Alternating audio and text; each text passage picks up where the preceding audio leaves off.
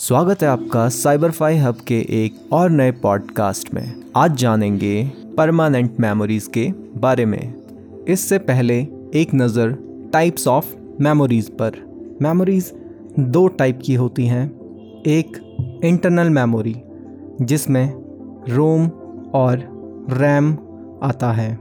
रोम तीन प्रकार के होते हैं, P ROM, E P ROM, E E P ROM. इसको हम किसी और सेशन में एक्सप्लेन करेंगे। तो रैम देखते हैं, इसके दो पार्ट हैं, एक एस रैम और एक डी रैम अब एस रैम फास्ट होती है डी रैम से, और ये उपयोग में आती है कैश मेमोरी के। D RAM S D RAM D RAM तीन टाइप में बढ़ जाती है।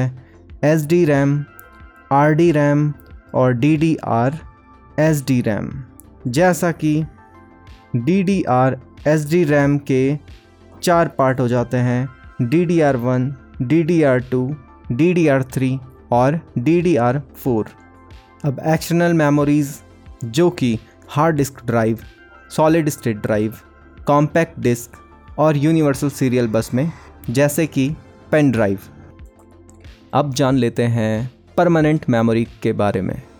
सेकेंडरी मेमोरी एक परमानेंट स्टोरेज मेमोरी है, जिसका उपयोग कंप्यूटर में प्रोग्राम तथा प्रोग्राम के एग्जीक्यूशन से प्राप्त आउटपुट को परमानेंट स्टोर करने के लिए किया जाता है।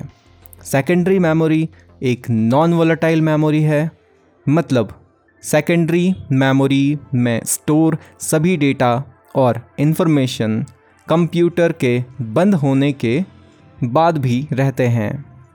सेकेंडरी मेमोरी प्राइमरी मेमोरी की तुलना में काफ़ी स्लो और सस्ती होती है।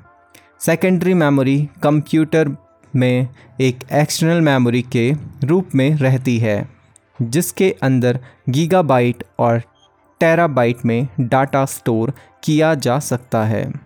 सेकेंडरी मेमोरी को बैकअप स्टोरेज या मास स्टोरेज मीडिया भी कहा जाता है।